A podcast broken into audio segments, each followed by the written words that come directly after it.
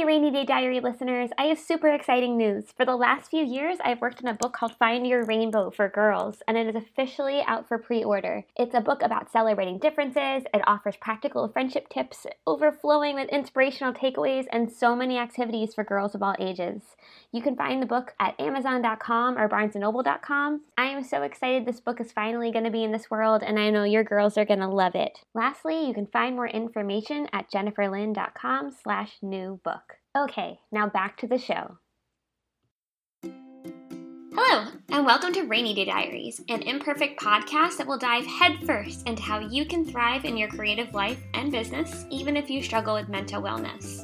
I am your host, Jennifer Lynn, and as a longtime struggler of anxiety and depression myself, I hope this podcast will help you realize that you could still get stuff done when you deal with all these crazy things on a daily basis, that you're not alone, and that falling down does not mean you won't get back up again. I thank you so much for listening, and as always, if you have any suggestions or questions or topics you'd love to hear about, please email me at jenniferlynn at gmail.com. Thanks. Enjoy the show. So, for today's episode of Rainy Day Diaries, I have my friend Jessie Moore. Jessie Moore and I met, just like all my other guests you will see on this podcast, a very long time ago, but I think I actually know Jessie the longest. Um, I think I found her in 2006. She has an amazing website called Cake Spy, and it's such a mixture. It's like a mixture of her illustrations of like happy cupcake stories and all these funny desserts with like little eyeballs on them and recipes and i'm like oh another sugar person i have to meet them. And so mm-hmm. fast forward many moons 10 moons 11 moons. Yeah. And so um here she is and i gave you a nice awkward introduction so i'll let you introduce yourself a little better that was the best awkward introduction I've ever had. Yay! Yeah, it was an amazing, amazingly awkward, no, awkwardly amazing. Whatever. I'm I'm thanking you awkwardly. So there we go. We're just okay. continuing the awkward continuum. That's why we're friends. I love it. Yeah. so um, yeah, if anyone's curious about me, I like to describe myself as a minor internet celebrity. Um, so I am a writer and an illustrator and a recipe developer. And these things all come together on my website, cakespy.com. Um, yeah, so it's like a kind of a little sweet spot on the web. Literally. Yeah. so then, uh, I'm not sure. I'm assuming you probably loved desserts when you were growing up too, but what did you want to be growing up? And then what are you actually doing? Like, how did that lead to what you're doing now? Yeah, that's a great question. So, uh, to answer the first question that you kind of alluded to, yes, I have always been a fan of sweets. Um, you know, sweets for me, not just in terms of flavor, but in terms of the culture around them. Like some of my happiest memories, you know, like I don't remember what I wore to my birthday when I was a kid, but I remember the cakes, you know? So, like, there's something so beautiful and sacred about desserts in my memory. So, um, but growing up, I was always a very artistic kid. My mom is a children's book illustrator, and my dad, um, while not a professional artist, is an extremely talented watercolorist. So I grew up in a very art forward family, but I was actually more of a writer. Like I would always write stories. And for me, early on, art was always like, oh, well, I'll use illustrations to accompany my stories. But it was always like the second thing that I did, right? But then um, I actually had kind of a pivotal moment at the age of 12. Uh, there was this magazine called Stone Soup Magazine, which I think is still around. It's all written and illustrated by children and I had submitted like a short story I had written to this magazine. But to kind of make my submission stand out, I drew all these pictures on the envelope.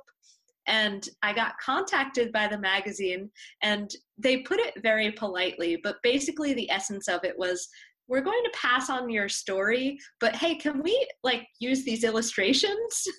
Oh, that's so interesting. So I was like maybe 12 years old, and they offered me $50 to use my illustration. So at the age of like 12 or so, I'm like, man, maybe this art thing could really make me some money.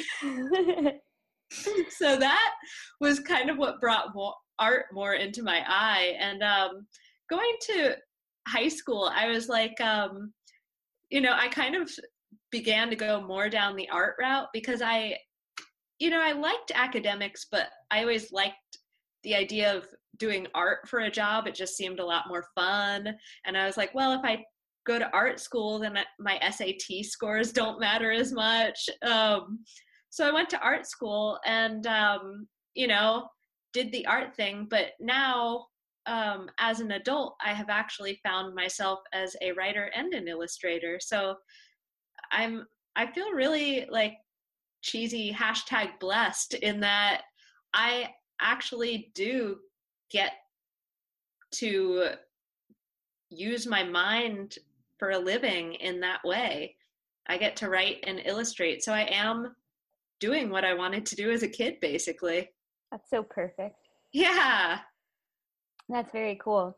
And so Cake Spy has been around for a really long time. So then yeah. what is it what was it when it first started and has it changed a lot or like what has it manifested into now?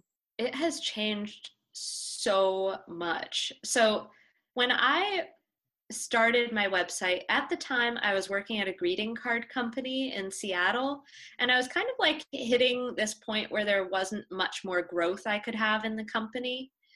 Um, and so I was like, well, how about I start thinking about starting my own company? So I was like, well, Jesse, what would your ideal company be?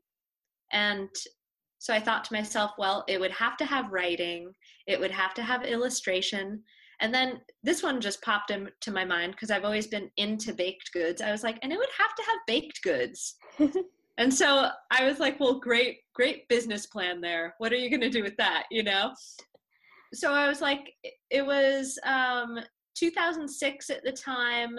And I was like, well, what do I do? And then I was like, well, I'll start a blog and I'll figure out when like what to do from that so it was 2007 when the blog actually started it was gestating in 2006 but um i started a blog and i really didn't know what i was doing so i started out really just doing like a little feature every day about like you know i'd be like oh this cupcake place i went to or whatever and um i started to focus more on recipes and then you know things started opening up for me. Like I saw what people liked. Like I did these funny baking experiments. Like I took like eight cupcakes and shipped them to myself in various ways to see which one survived best and just stupid stuff like that but it was so much fun and people started to like it and what started to happen is that the blog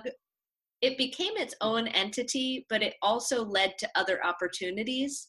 So people would see my artwork on it and they would be like, wow, I like your artwork. Can I hire you to do illustrations? Or they would enjoy my witty repartee and say, can I hire you as a freelance copywriter? So my blog, in addition to being its own kind of expression of what I do, it also is kind of like my living resume i guess and it like leads to other job opportunities so it's it's changed a lot over the years but usually in kind of small natural progression sorts of ways if that makes sense like my interest will shift or i'll notice that different types of features are more popular so i'll kind of shift myself in kind so I must have found you like right when you started then. Definitely. Yeah. Because early adopter in 2007 is when I started my blog, and that was like pre craft explosion. Like there was yeah. like no Etsy yet, like and yep. blogging was the thing you did. Yep. And I didn't even have the same business. I wasn't even an illustrator back then. I made jewelry, and so I'm like, I think I don't know if like I just wanted to meet more people, or I don't, or I thought well, how can I get exposure on? There was no social media, so I was like, how can I get more exposure on the blog? I'll like interview people, but I ended. You were like, I think one of my first interviews on my blog in 2007. I'm going to see if I could try to find it. Oh, that would be so awesome. Funny. I would love to see that.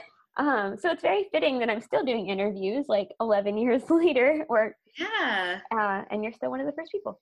yeah, and you know it's funny because like there are times when I have like nostalgia for the early days because like in in like 2007, it wasn't quite literally this small, but I feel like every food blogger in the world knew each other then. like and like every Etsy seller, we all knew each other because there um, weren't that many of us. Yeah, there weren't that many. And it was like this kind of raw time. Like nobody's blog photos were good. They were all I terrible. I miss that so much actually. I do too. Like now, I mean, so many good things have happened. So I'm not trying to sound like a curmudgeon, but there are times when I'm like, why does everything have to look like an Anthropologie photo shoot? I have literally never tied a brownie with twine in my life. no, it's literally like, and that's part of like, I don't know if it's like on part of the about page of my podcast, and, or it's definitely part of like the letter I wrote you to try and interview you is like, everything needs to be perfect now on the internet. And like, yeah it's not real. But on top of not being real, it's so much pressure to like make things look perfect and like, will your yes. business succeed if it's not perfect? And unfortunately, well, not as much. Like, no, but, it, well, I mean, yeah, you're less likely to be chosen. I mean, like, one thing that I have done a lot less over the years is recipe development because I used to do quite a bit of that but my photos quite frankly i mean i can take decent photos but i'm an amateur. I don't have a light room or a setup. I just like put it by the window and take a picture mm-hmm. you know and in terms of like being competitive in that way i was like well that's not where i want to put my energy you know? So as a result i've kind of had to shift not doing as much of that type of work because i just don't want to get involved in that competition. Yeah it's really hard Mm-hmm. Like, especially when like the flat lay became like the new thing, and I oh, like, yeah. and I was like, and I, and I hope I'm not a broken record on this podcast because obviously there's a few things that like I'm sure I've talked about either in every interview or every solo episode. I have no idea. You guys, the listeners will tell me, I guess. But it's like, where is the middle between like, I really don't want to do that because it makes me nervous, but also like, so that shouldn't necessarily be the only re- like reason. But I don't want to do that because it's it's like edging on the perfection side. So I'm like, am I just being stubborn? Like because it's extra work or like I really don't believe in perfectionism and that's like something I so I that, don't know where to go. that that is like I mean, I feel like that can be a question that you can really dive deep in and never find an answer because I I struggle with that too because on the one hand I always want to be committed to self improvement and you know not be so like stubborn that I can't be flexible and grow. Yet at the same time I want to recognize like where what is feeding me, you know, and it's like I feel like in that particular case I'm like, well, no, I'm actually happier if I focus just if I just kind of shift to focusing more on writing and illustration, you know? Mm-hmm. No, it makes so, sense. you know, it's like you you only have so many, you know, like creative points, and I've got to choose where to spend them. no, that's a good. Otherwise, you burn out, and you'll yeah. burn out on the stuff you don't like doing. Like absolutely, which is already a constant like there's already so many things to be a business owner that you don't that most people don't feel like doing so heck yeah so I know you touched on it just a little bit that you were kind of like artsy in high school and whatnot. But uh, like, will you go more into like what your teen years were like? Were there any specific things you struggled with or hardships as a teen? Sure. Um, yeah. So, I mean, in terms of my family life, I have a great family. I'm really fortunate in that way. I have, um, I grew up by the Jersey Shore, as we discussed before we started recording. And um, my parents are great. They actually still live in the same house I grew up in. I was there yesterday. And, um, you know, so I had a pretty kind of classic, kind of suburban upbringing. But um, my struggle, because I think that um, my older sister, she struggled a lot in her teen years. Like she had, um, she was kind of like a, a little bit of a wild child. And as a result, I think that she got a lot of my parents' attention. Um, you know, needfully so, because she she needed it a little bit more than me at that time. And I was always like the good kind of smart girl, you know? Um, so I think that what started to happen with me is that I didn't need the same guidance that my older sister did, but I felt like I suffered from like a lack of attention because I'm like, I'm here shining, you know? Like, so it's like I almost started to put pressure on myself to just shine brighter and brighter. And I became like really an overachiever. Like, I didn't want to you know, I didn't want to go to just any art school. I wanted to go to like the most prestigious ones, you know? Like I wanted to be famous. I wanted to shine. Um and I think that that kind of perfectionism in part is what led me to develop an eating disorder, which was my big struggle. Actually, from teen years and beyond, but um, during high school, that I would say was absolutely my biggest struggle. Um, with like at first dieting, then binging and purging, and then later on anorexia. But that having been said, I feel like I actually had a very pleasant high school experience. You know, like I uh I was in the marching band. I was like I wasn't a cool kid, but I wasn't like I wasn't a kid who was bullied either. So I kind of like existed in this weird kind of like nobody bothered me sort of world, which was actually a pretty nice place to be. you know? Yeah, I that actually sounds like a nice place to be. yeah. yeah. so I know none of you are actually seeing the video of this because I like to stare at the people that I'm interviewing and I'm only sharing the audio. But Jessie has her senior pug on her lap, and every blue moon, she kind of moves and looks at the camera and it's so cute. um, yay. Yeah, Olive is the best. She like um you know, she can't get around too well anymore, so I usually carry her or I have like a kind of a baby sling style carrier that I walk around town with her in. She like basically lights up the world. It's like I'm carrying a miniature Jabba the Hutt with me at all times. She's cool. She is cool. yeah. So I know you briefly talked about your eating disorder, which was very brave. Thank you. And we literally talked about eating disorders before we went on the call. um, let's bond about our eating disorders.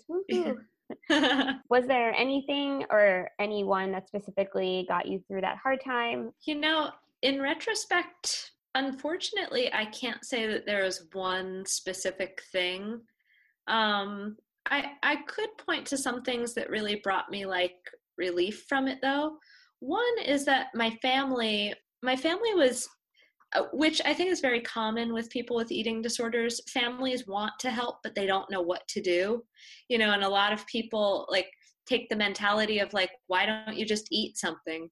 Which is like, I don't I don't get angry for people for having that point of view because I get it. I can wrap my mind around it but at the same time it's so unproductive and so unhelpful because it's really just not that simple but um, just the fact that i knew that my family cared was very helpful and i think that expressing myself artistically was really a powerful part of you know like kind of surviving even while suffering but honestly i struggled with an eating disorder I really only in earnest began recovery when I was 30 years old, and I'm 36 now. So from age like 13 to 30, I was in an active eating disorder.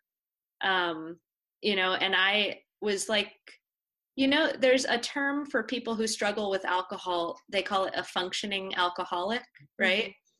Mm-hmm. Um, I was like a functioning disordered eater because I could function enough. I was never hospitalized. I could go to restaurants, you know, but like my discomfort with myself and with food was so deep that like it I was like in jail uh, to a certain degree for all of those years. So, um, you know, it's I'm going off on a little bit of a tangent here, but I think there might be some value in it. I feel mm-hmm. like when at age 30, I really decided to go into recovery, which the catalyst for that was I got divorced. I was married and I got divorced, and I was kind of like, you've got to get it together, Jesse, you know, because you're going to keep on suffering in this life if you don't stop having an eating disorder. And so that's when I really got real about recovery. And there's this like theory in recovery that emotionally you're stunted at the age where you develop your eating disorder. So I feel like at age 30, I emerged as like an emotional 13 year old. And I was like, oh my God, the world hit me so hard.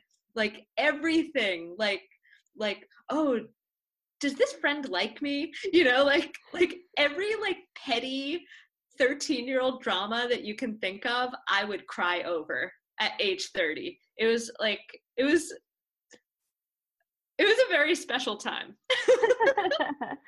Such an optimistic way of saying that. Yeah. that was my special time.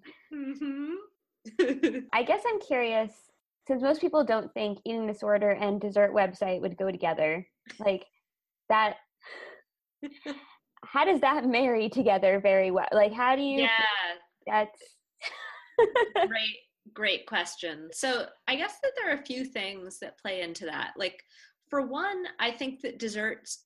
One thing that a lot of people find unusual is that even because I progressed from like dieting to bulimia to like I stopped making myself throw up, but like I actually just became anorexic like i i didn't admit it to myself for a long time but that's actually what happened um but even at my lowest weight i still ate desserts like it would be like i would eat a cupcake and nothing else but it was still something that mattered to me um so I've always loved sweets. And as I mentioned earlier, I've always loved the culture around sweets.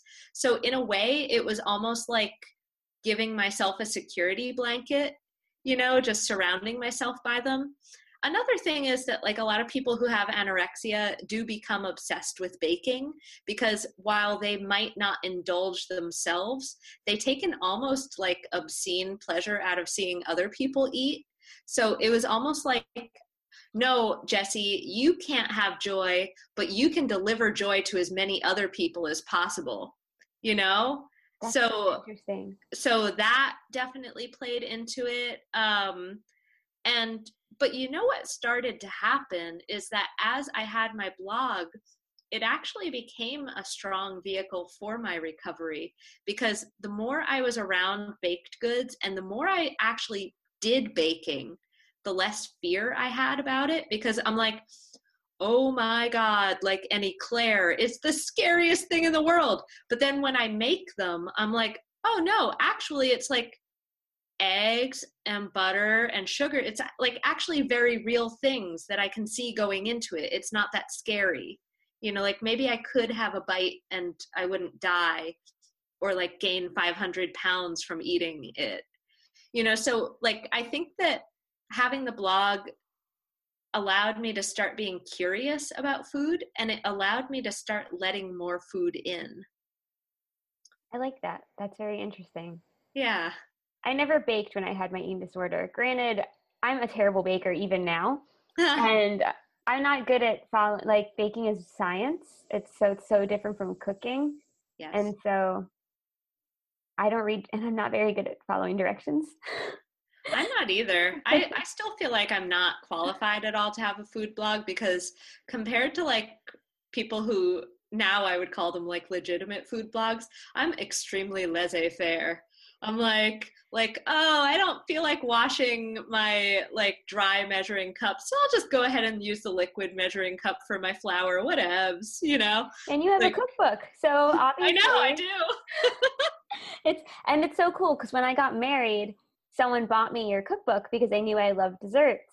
Aww. And but oh. and I didn't even realize it was your cookbook until oh, like wow. later. And I was like, That's so cool. Like she bought me. I love when people buy me stuff from people I know. Like that's that's amazing. That made my day. Oh yay! Good. I can't promise you I've made anything from it, but that's I fine. really like looking at it. that honestly, that's even more flattering. yay! Um, so, how do you think all these experiences have made you who you are today? How do you think they've impacted your choices or what you're still doing for a living, how you treat people, your personality? That's a lot of questions. I know. Yeah, no. I, I mean, I feel like, my, I mean, we're made of our experiences, right? So I think that that's very true for me, and I think that my pain that I felt with disordered eating and also you know my choice to take kind of an alternate life path you know like like i don't for I started I, when I started my blog. I worked a you know air quote real job, but I ha- I've been a full time freelancer for ten years now. Um, so it's definitely not the typical path that I've taken, and in some ways, I think that it's been hard. Um, but I wouldn't have it any other way. I mean, I I feel that my experiences, both good and bad, have made me appreciate what I have. They've made me kinder to other people. I mean, when I was younger, um, you know, before I was married or divorced, I might I might hear someone say like, that they got divorced and part of me would be like oh they're not trying hard enough. What a terrible thing to think right? You know an uneducated thing to think is really what it is. But now having been dealt a few hard knocks in life i feel that when i do encounter people who are experiencing their own difficulties i'm far less likely to be like harsh on them or to be like oh well you're not you're just not trying hard enough or something like that. I I feel like I have a lot of compassion to pe- for people because of my experiences.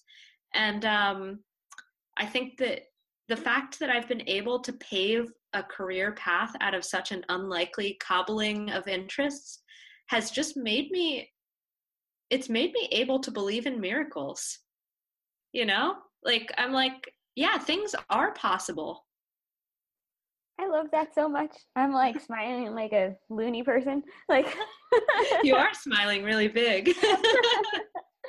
no, it's so sweet. It's like I don't want to say it's like Disney esque, but like it sounds like something that would come out of like a movie. Like yeah, yeah. There actually is a Walt Disney quote that I like, and I'm probably butchering it, but it's like doing the impossible is kind of fun, or something like that. And I'm like, yeah, it is really cool how you could take i mean from my perspective of you taking uh I literally found you and you were drawing eyeballs and cupcakes were having battles on who was the better yeah! cupcake. And so the fact that you've been able to stem from there and go 10 years, it's a, like working for yourself is hard. like, and so yes, that's amazing. so are you working on anything new now? Like what happening in your world? I know you said you're yeah more involved with writing. So like what what do you Yeah. Right now I have been more involved in writing. I actually like um I had two books come out last year that I worked on like through traditional publishers. One was my first non-cookbook. It's called Stuff Unicorns Love and it's all about like unicorn culture and stuff like that. So that was amazing. Um, but I've actually also delved into self-publishing in the past year or two.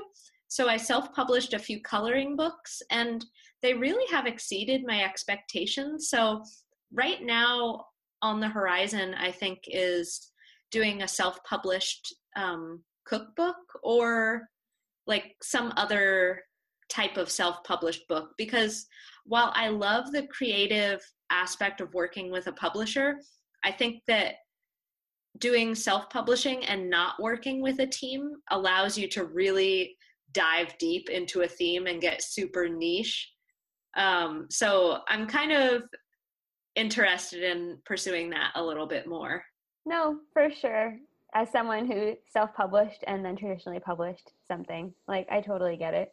yeah there there are benefits to both ways exactly i was literally going to say there's pros and cons to both like, yeah well yay and then where can people find you on the internet to learn about all your adventures uh, well obviously cakespy.com and to anyone who is interested in the eating disorder part of the story i do have a section on my blog called Unicorn Love, where I write about eating disorder recovery related topics.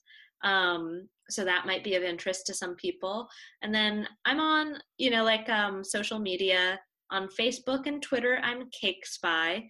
And on Instagram, because I was a little bit later to that game, I'm Cake Spy Blog. Um, uh, yeah, those are my places that you can find me.